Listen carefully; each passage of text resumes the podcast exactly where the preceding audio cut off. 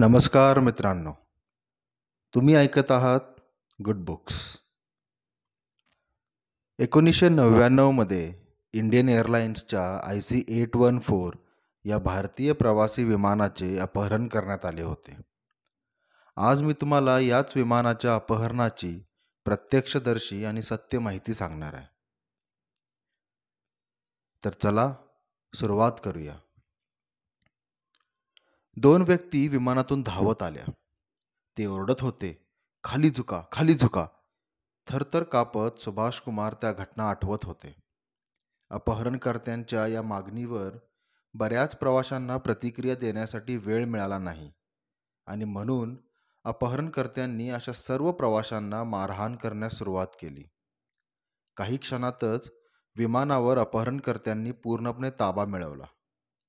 I C eight one four या Indian एअरलाइन्सच्या अपहरणाची प्रत्यक्षदर्शी आणि सत्य माहिती सांगणाऱ्या I C eight one four hijacked the inside story या पुस्तकाची सुरुवात लेखक वरील थरारक शब्दात करतो तेव्हा आज जवळपास बावीस वर्षांनंतरही अंगावर काटा आल्याशिवाय राहत नाही.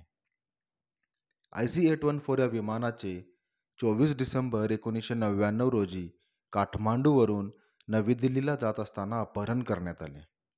आय सी एट वन फोरमधील फ्लाईट इंजिनियर श्री अनिल जगिया यांनी श्री सौरभ शुक्ला या शोधपत्रकारासोबत मिळून I C eight one four विमानाच्या अपहरणाची प्रत्यक्षदर्शी आणि सत्य माहिती मांडणारे हे पुस्तक लिहिले आहे.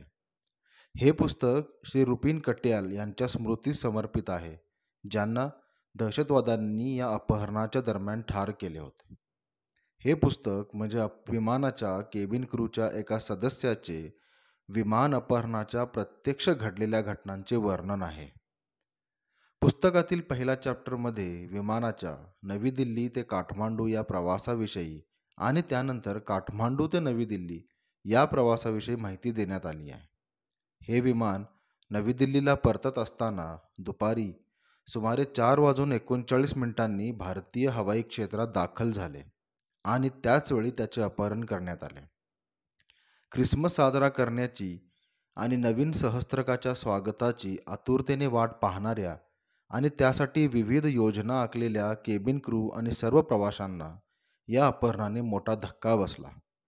काठमांडूमधील त्रिभुवन आंतरराष्ट्रीय विमानतळावरील कर्मचारी देखील कदाचित याच उत्सवी वातावरणात गुंग झाल्याने त्याचा परिणाम विमानतळाच्या सुरक्षा व्यवस्थेवर झाला आणि दहशतवाद्यांनी शस्त्रे आणि दारुगोळा घेऊन विमानात प्रवेश केला. काठमांडूच्या या विमानतळावर तसेही एकूण सुरक्षेबाबत सावळा गोंधळ होता आणि त्याचाच दहशतवाद्यांनी फायदा उचलला. अपहरणाच्या या सुरुवातीच्या धक्क्यानंतर कॉकपिट चालक दलाने नवीन परिस्थितीशी जुळवून घेतले आणि कॅप्टन शरण यांनी चतुराईने विमानाच्या अपहरण संदर्भात जमिनीवरील नियंत्रण कक्षास माहिती दिली. विशेष म्हणजे अपहरणानंतर काही मिनिटांनंतर हे विमान भारताच्या पंतप्रधानांच्या व्ही व्ही आय पी विमानाच्या जवळून प्रवास करत गेले. पण पंतप्रधान वाजपेयी यांना मात्र या अपहरणाची माहिती दिल्लीला पोचल्यावरच मिळाली. खाली जमिनीवर हा संदेश मिळाल्यानंतर संपूर्ण यंत्रणा कामाला लागल्या आणि तत्कालीन कॅबिनेट सचिव श्री प्रभात कुमार यांच्यामार्फत ही परिस्थिती सांभाळण्यासाठी क्रायसिस मॅनेजमेंट ग्रुप कार्यान्वित करण्यात आले. तथापि या अपहरणाने स्तंभित झालेल्या या क्रायसिस मॅनेजमेंट ग्रुपला सुरुवातीला एकोणीसशे पंच्याण्णवमध्ये बनवलेल्या सुरक्षा आकस्मिक योजनेनुसार वेगवान हालचाली करण्यात अपयश आले. दुसरीकडे आय सी एट वन फोरमध्ये अपहरणकर्त्यांनी विमान लाहोरला नेण्याचे आदेश दिले. कमी इंधन आणि लाहोर ए टी सीने उतरण्यास परवानगी नाकारल्यामुळे विमानाला इंधन भरण्यासाठी अमृतसरमध्ये उतरावे लागले. यामुळे हे संकट संपवण्यासाठी त्वरित कारवाई करण्याची भारताला मोठी संधी मिळाली होती. त्याच उद्देशाने विमानामध्ये इंधन भरण्यास जाणीवपूर्वक उशीर करण्यात आला.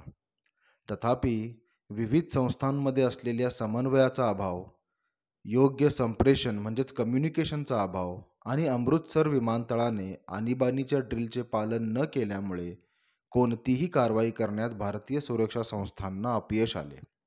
शेवटी विमानाने अमृतसरवरून उड्डाण केले आणि लाहोरमध्ये दाखल झाले जेथे विमानामध्ये इंधन भरण्यात आले. यावेळी कॅप्टन शरण आणि सह पायलट राजेंदर यांनी लाहोर एटीसीकडे विमानातील महिला लहान मुले आणि वृद्ध लोकांना लाहोरमध्येच उतरण्याची परवानगी द्यायची वारंवार विनंती केली पण ही विनंती नाकारण्यात आली. आणि विमानाला लाहोरमधून उड्डाण घेण्यास सांगितले गेले. लाहोरनंतर I C eight one four अफगाणिस्तानात काबूलच्या दिशेने निघाले. पण काबूल विमानतळ बंद होते आणि काबूलमध्ये रात्रीचे लँडिंग देखील शक्य नव्हते. त्यामुळे अपहरणकर्त्यांनी वि वैमानिकांना विमान दुबईकडे वळवण्याची सूचना केली. या प्रवासादरम्यान आय सी एट वन फोरला इराण आणि ओमान यांनी हवाई क्षेत्र नाकारले. ज्यामुळे विमानाचा प्रवास आणखी कठीण झाला.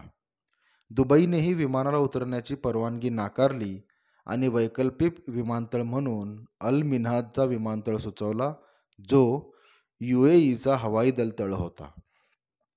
इकडे नवी दिल्लीमध्ये सर्व एजन्सीज विमानाची आणि अपहरण करणाऱ्या दहशतवाद्यांची अधिक माहिती मिळवण्यासाठी वेगाने काम करत होत्या. अमेरिकेची मदतही घेण्यात आली आणि अल्मिनाद एअरफोर्स तळावर यू ए ईचे प्रिन्स ऑफ क्राऊन आणि अमेरिकी प्रतिनिधींनी सुरुवातीच्या वाटाघाटी सुरू केल्या. पण भारतीय मुत्सद्दी लोकांना हवाई दलाच्या तळामध्ये आत येण्याची परवानगी देण्यात आली नाही. या वाटाघाटीच्या परिणामी अपहरणकर्त्यांनी काही प्रवाशांना सोडण्यासाठी सहमती दर्शवली. इंधन भरल्यानंतर आय सी एट वन फोरने काबूलला प्रयाण केले. तथापि काबूल एअरपोर्टने कळवले की बॉम्बस्फोटांमुळे काबूल विमानतळाच्या धावपट्टीवर मोठे खड्डे झाल्यामुळे I C eight one sir eight one फोरसारखे मोठे विमान काबूलमध्ये उतरणे शक्य नाही. काबूलने त्यांना कंदाहारच्या दिशेने जाण्याची सूचना केली. अखेर I C eight one four काबूलपासून जवळपास पाचशे किलोमीटर दूर असलेल्या कंदहारला जा दाखल झाले आणि तेथेच पुढचे साडेसात दिवस थांबले. आय सी एट वन फोरचा कंदहारमधील मुक्काम हा प्रवाशांच्या आणि केबिन क्रूच्या भावनांची परीक्षा घेणारा ठरला. कंदाहार तालिबानच्या नियंत्रणाखाली असल्याने आणि तालिबानी राजवटीला भारताने मान्यता दिली नसल्याने या प्रसंगी तालिबानशी संपर्क कसा स्थापित करावा याबाबत भारताची राजनैतिक कोंडी झाली होती. तालिबान राजवटीला मान्यता देणारे फक्त तीनच देश होते. पाकिस्तान सौदी अरेबिया आणि यू ए ई. तालिबानशी संपर्क स्थापित करण्यासाठी मदत करण्याबाबत यू ए ई आणि सौदी अरेबियाकडून नवी दिल्लीला कोणताही सकारात्मक प्रतिसाद मिळाला नाही. आणि एकोणीसशे नव्याण्णवमध्येच जनरल मुशर्रफ यांनी लोकशाही सरकारचा पाडाव करून पाकिस्तानमध्ये लष्करी शासन स्थापन केल्यामुळे पाकिस्तानकडून मदत मिळवण्यास भारत सरकार उत्सुक नव्हते.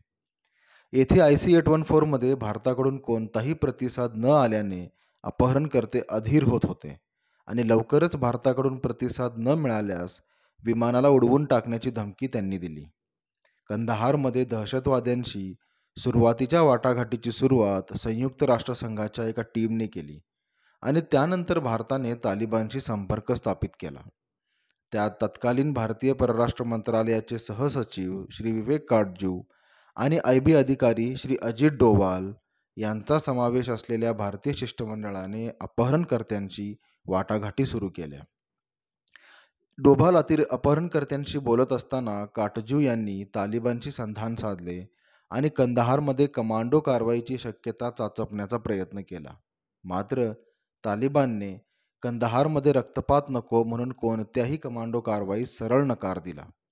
या सखोल वाटाघाटींमध्ये बरेच चढउतार आले आणि अखेर भारतीय कारागृहातून तीन दहशतवाद्यांना सोडण्याच्या बदल्यात सर्व ओलिसांना सोडण्यास दहशतवाद्यांनी सहमती दर्शवली. तत्कालीन परराष्ट्रमंत्री श्री जसवंत सिंग हे तीनही अतिरेक्यांसह कंदाहार येथे पोहोचले आणि शेवटी हे अपहरणाचे संकट संपुष्टात आले. हे पुस्तक तुम्ही का वाचलं पाहिजे? हे पुस्तक आय सी एट वन फोरमध्ये घडलेल्या घटनांचा प्रत्यक्षदर्शी अहवाल देते. पुस्तकात वापरलेली भाषा समजण्यास सोपी आहे आणि तरीही घडलेल्या सर्व घटना प्रत्यक्ष डोळ्यांसमोर उभी करण्यास सक्षम आहे. पुस्तकात सर्व घटना या क्रमाने दिल्या आहेत आणि कोणीही हे पुस्तक वाचताना विमानातील सर्व प्रवासी आणि कर्मचाऱ्यांची मानसिक घालमेल अनुभवू शकतो. हे पुस्तक कोणत्याही थरारक कादंबरीपेक्षा कमी नाही. हे संकट समाप्त करण्यासाठी गुंतलेल्या विविध एजन्सींनी केलेल्या कृतींबद्दलही या पुस्तकात नमूद केले आहे आणि त्यांच्या कृतीचे समीक्षात्मक विश्लेषण केले आहे.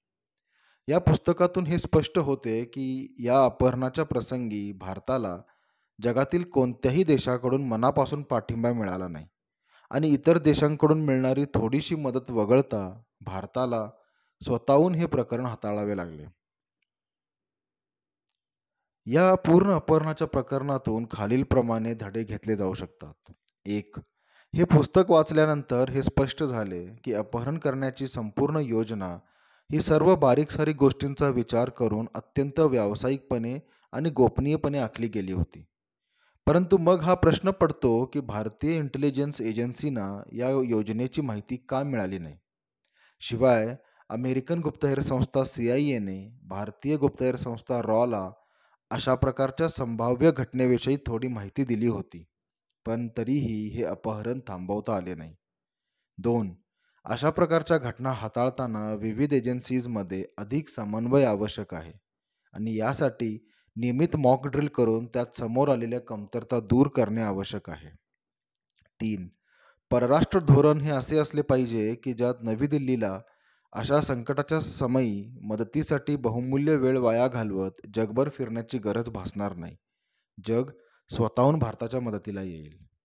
चार अशा संकट काळात प्रसारमाध्यमांना हाताळण्याबाबतचे धोरण स्पष्ट असले पाहिजे आणि त्याची काटेकोरपणे अंमलबजावणी करणे आवश्यक आहे. हीच गरज दोन हजार आठमध्ये झालेल्या मुंबई दहशतवादी हल्ल्यातही भासलेली होती. आता या पुस्तकांच्या लेखकांबद्दल जर बोलायचे झाले तर श्री अनिल जगिया हे आय सी एट वन फोरचे उड्डाण अभियंता होते. ते इंडियन एअरलाइन्समध्ये फ्लाईट इंजिनिअरिंगचे चीफ होते आणि फ्लाईट इंजिनियर म्हणून त्यांना वीस हजार तासांपेक्षा जास्त उड्डाणाचा अनुभव होता. एअरबस ए थ्री हंड्रेड विमानाच्या तांत्रिक गोष्टींचे प्रशिक्षक आणि परीक्षक असलेले जग्गिया यांनी कोलकाताच्या एअर टेक्निकल ट्रेनिंग इन्स्टिट्यूट येथे तांत्रिक शिक्षण घेतले आणि ते ब्रिटनच्या ऑक्सफोर्ड येथील पस्तीसाव्या एअर ट्रान्सपोर्ट कोर्सचे पदवीधर देखील आहेत.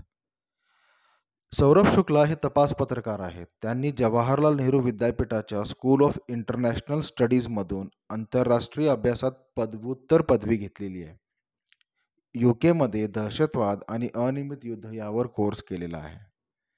आज या घटनेला बावीसपेक्षा जास्त वर्षे उलटून गेली असली तरी यातून घेतलेले धडे आजही तितकेच प्रासंगिक आणि महत्त्वपूर्ण आहेत. दहशतवादाचा भस्मासूर आज भेसूर रूप घेत असताना अशा प्रकारच्या घटनांपासून योग्य बोध घेऊन भविष्यात अशा घटना होऊ नयेत याची दक्षता घेणे गरजेचे आहे. त्या दृष्टीने I C eight one four विमानाच्या अपहरणाची प्रत्यक्षदर्शी आणि सत्य माहिती मांडणारे हे पुस्तक फार उपयुक्त आहे. तर मित्रांनो तुम्ही सुद्धा हे पुस्तक एकदा नक्की वाचलंच पाहिजे. खूप खूप धन्यवाद.